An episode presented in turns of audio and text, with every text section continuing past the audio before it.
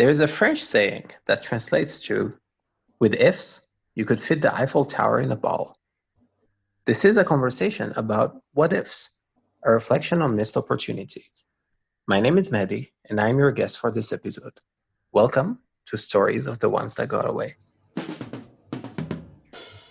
Stories of the Ones That Got Away is a series of conversations I have with people about missed opportunities, what ifs, and what could have been. I'm your host, Tolu Agunbiade. And on today's episode, I have a really close friend sharing his story. I've known Mehdi for about three years now. We met at the African Leadership University, where we were both faculty members, and he was my secret Santa at some point. We bonded over a shared love for video games and tangential conversations, and we've remained close ever since then. So, when I thought of the idea for this podcast, he was one of the first people I reached out to. Mehdi is a Moroccan educator and software developer who currently lives in Kenya. He heads up curriculum at Moringa School, and on Twitter, he describes himself as a professional stranger who is confused about life and enjoying every moment of it. Beyond work, Mehdi is passionate about game design and improvisation, and he someday dreams of becoming a hermit with Wi Fi. Hi, Mehdi. First of all, you have to tell hey, me. Hey, You have to tell me how to say that French saying in French. Sure. Avec des si, on peut mettre la tour Eiffel dans une bouteille. Oh, nice. I really have to up my French game. So, why did you agree to be a guest today? I did not have a choice in the matter. um, no, on a more serious note, I I think the topic is is fascinating, and I've been in a very reflective headspace. So I quite like the opportunity to think about some of the decisions I've made recently and discuss them with an extremely good friend um, and see what that conversation can turn into and if other folks can um, benefit from that a little bit or find it somewhat entertaining, then why not? Okay. Now I'm really interested in hearing. So, what is the one that got away?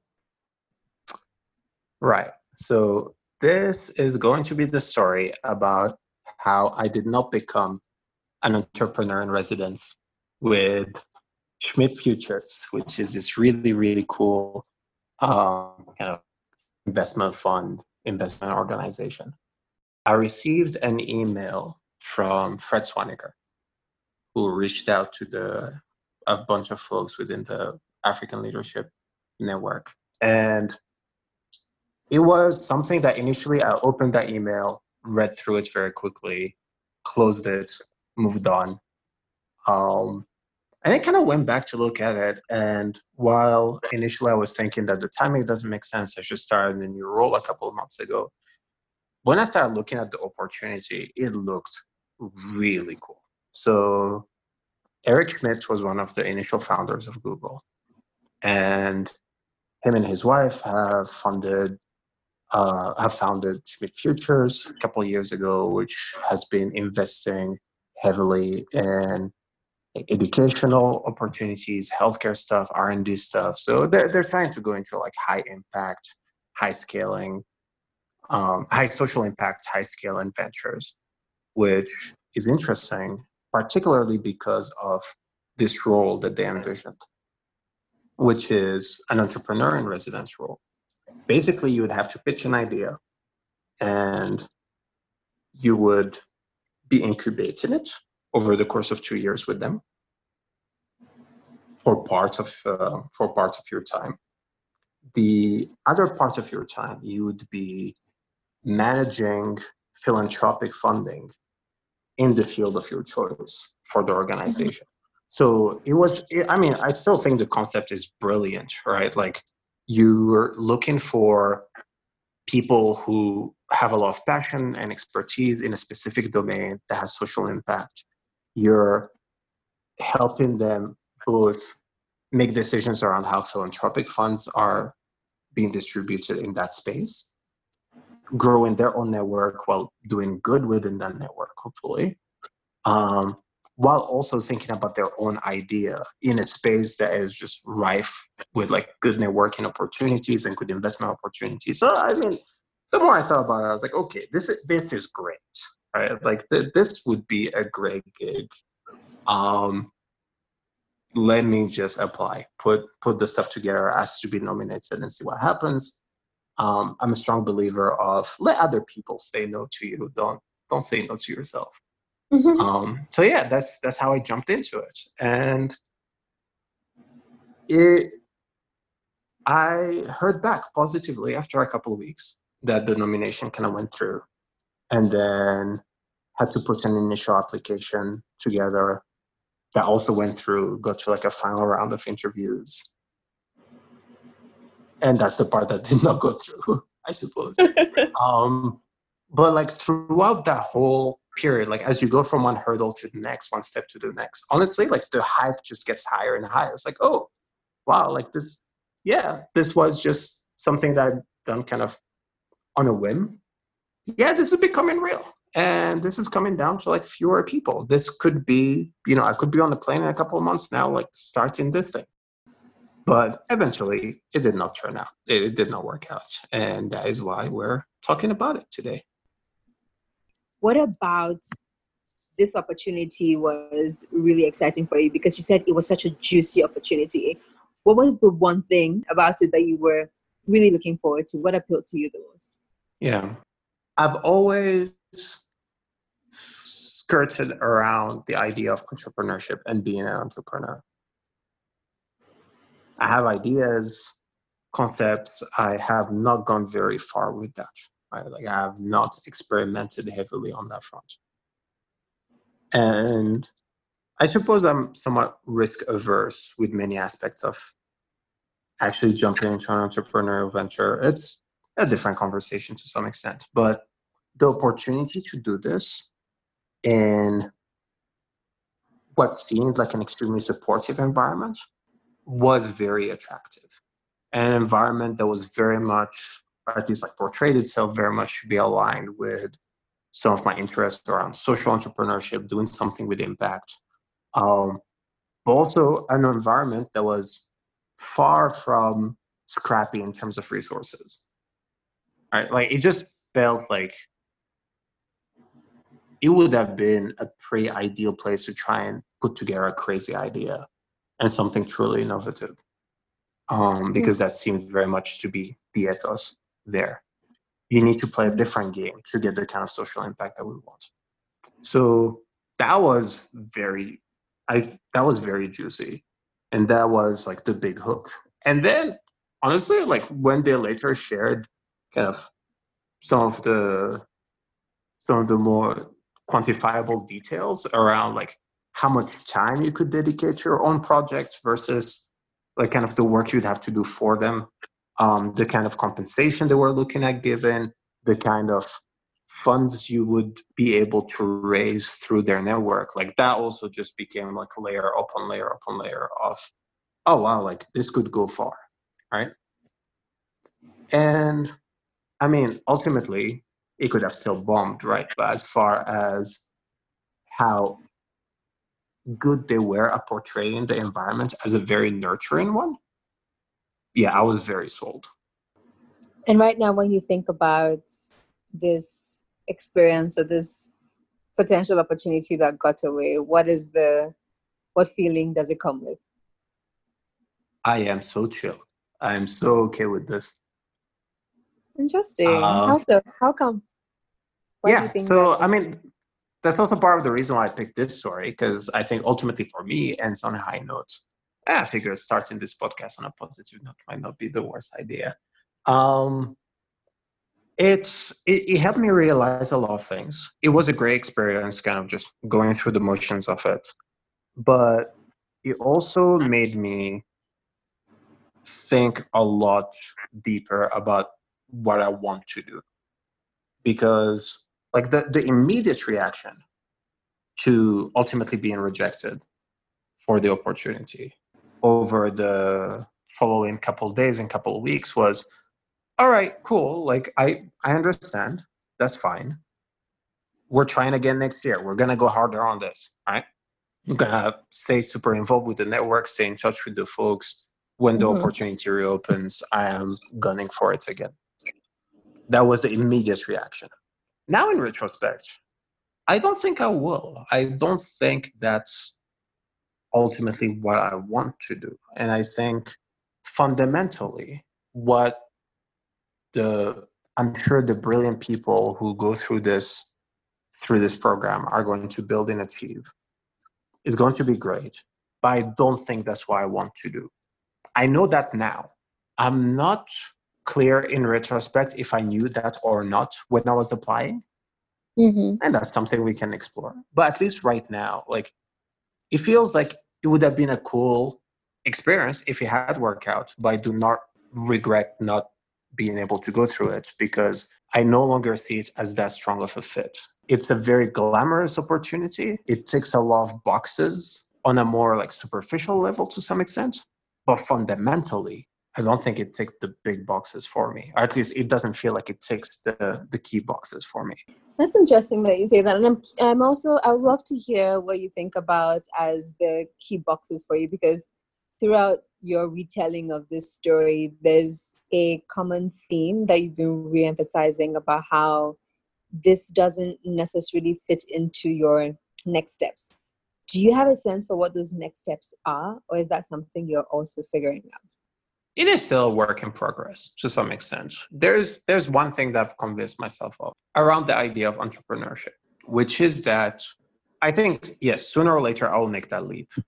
I will eventually venture into the entrepreneurial world, but I have lost interest in this idea of trying to build some kind of hyper scaling experience. I want my first foray into entrepreneurship to be something that can have a local impact, can employ a couple people initially, eventually like might grow to some extent, but should not get big, neither in terms of the team nor in terms of I mean, we'll we'll see like how many people influences. But I know I, I think I'm I don't want to think big for a couple years. So what happens what happens if it actually goes big against your will? Would you nip it in the bud? Like, what would you do?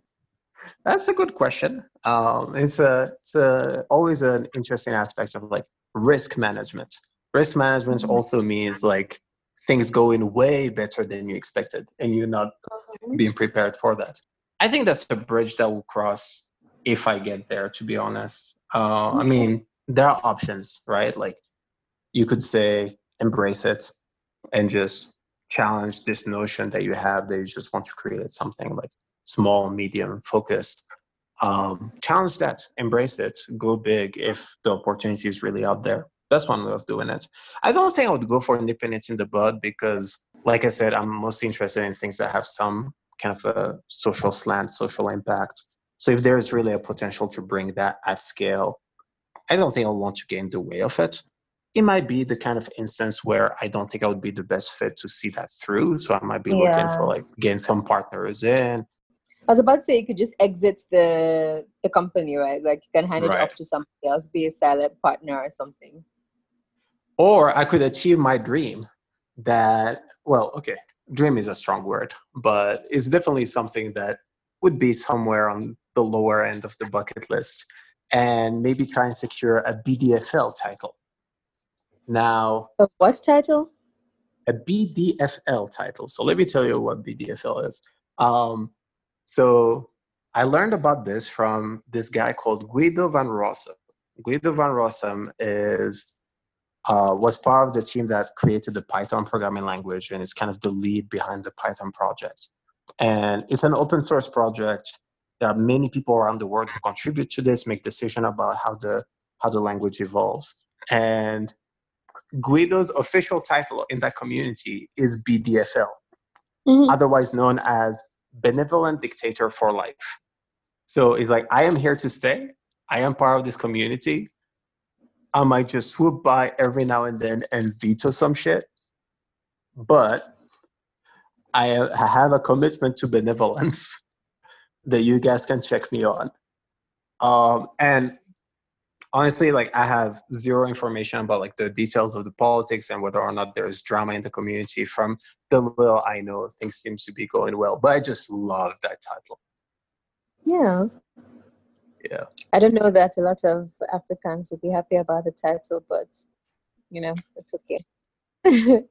Uh, and I think you've already alluded to some of the lessons you've learned from from the process of applying for the Schmidt opportunity. But I wanted to just hear you say it here as well. Like, what are the top two or three key lessons or takeaways that you got from from this experience? Sure. So beyond the whole retrospection and kind of deciding for myself, I don't want something big. I don't want that pressure right now. Um, I think there are three big takeaways I had in mind. One is in just the power of leaps of faith, right? Like I looked at that email and I closed it and I moved on. Well, for for a few moments, and then I came back to it.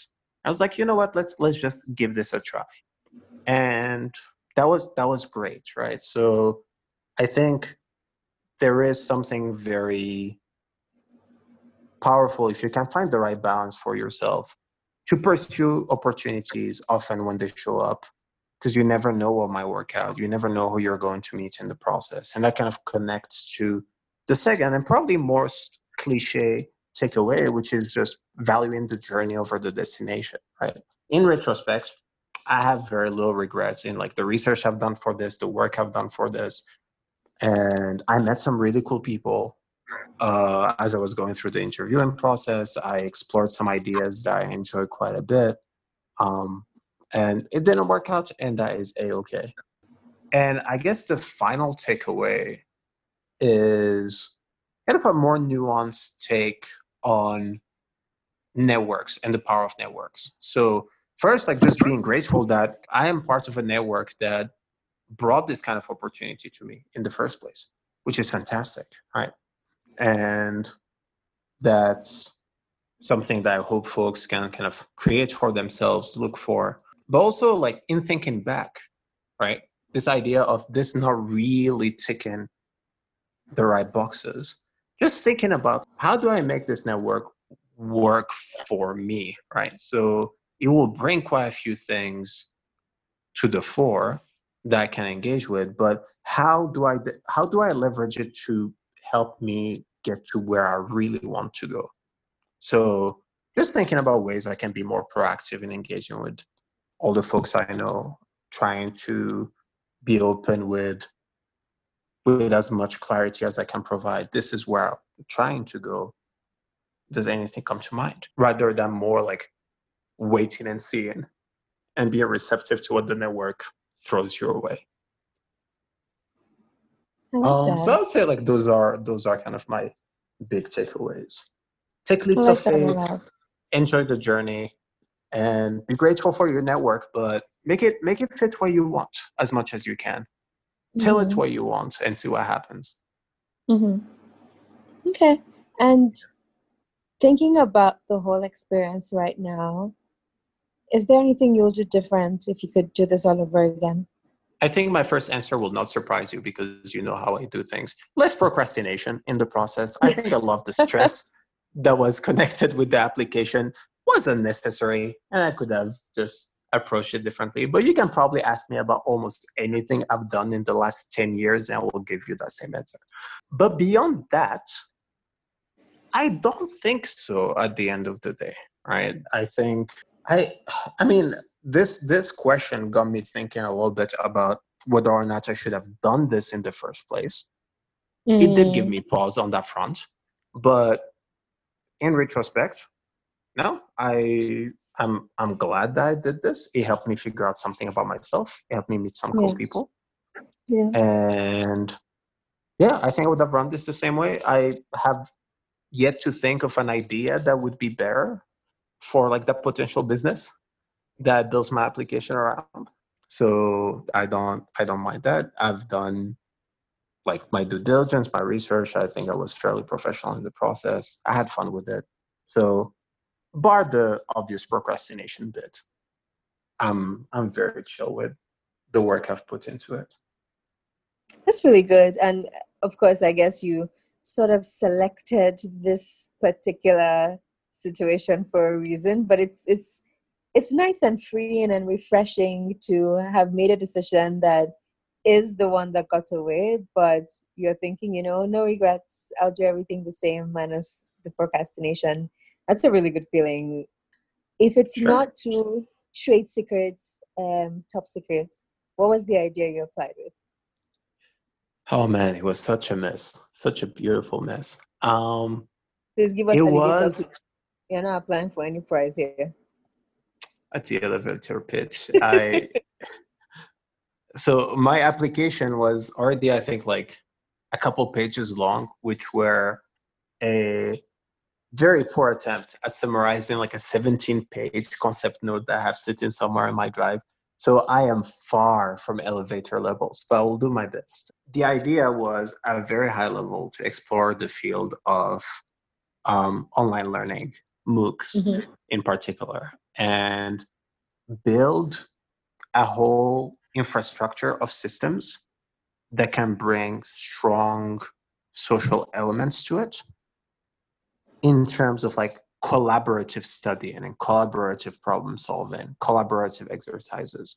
So a lot of the work, like you and I and our other ALU colleagues have done over the last years in experiential learning, build in a set of tools and best practices to bring those methods to the massive online courses world because this is fueled by a frustration around what learning purely online is from my perspective i think we have we are in a situation where folks have really have access to high quality content for free at times or for very low prices but that does mm-hmm. not necessarily translate to high quality education um, yeah. And in my opinion, one of the key missing ingredients there is the lack of a social element. So the hope was to learn from best practices of online gaming and online retail and social media.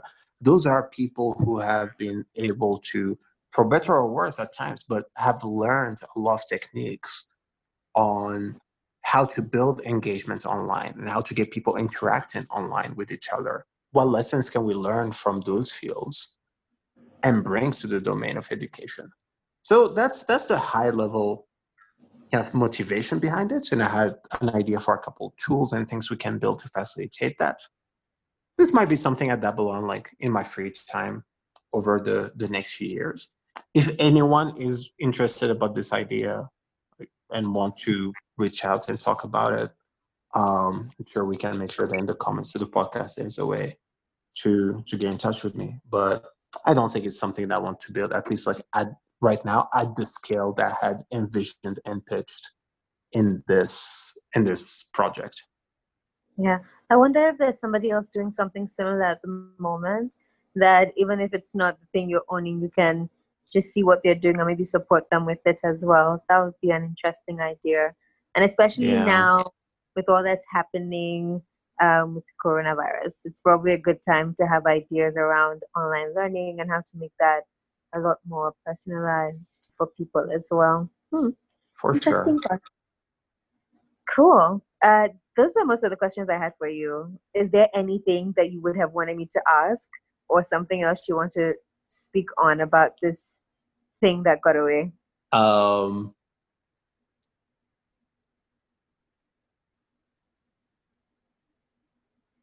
I'll take this as a no. As I, I told you, thinking, all the thinking. condensed question. You were about to say, I don't think so. So I was right, anyways. Wow, rude. um, but no, I do think I don't think that was very comprehensive. So, yeah, well, it's it's a very good set of questions. Okay, now is your time to shine. Do you have a song, a quote, or a movie that you associate with this time in your life?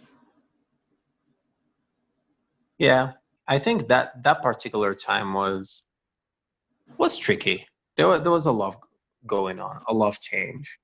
Um, I think I was discovering like some some new dynamics at work. I was dealing with quite a few things in my own life, like some changes that were not particularly welcome.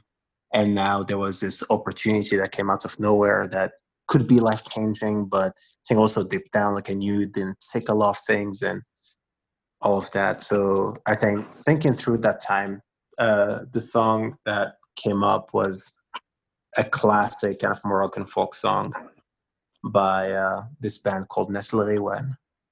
Mm-hmm. Uh, and the song's title is Fina Dibi which means uh, Where are you leading me, brother?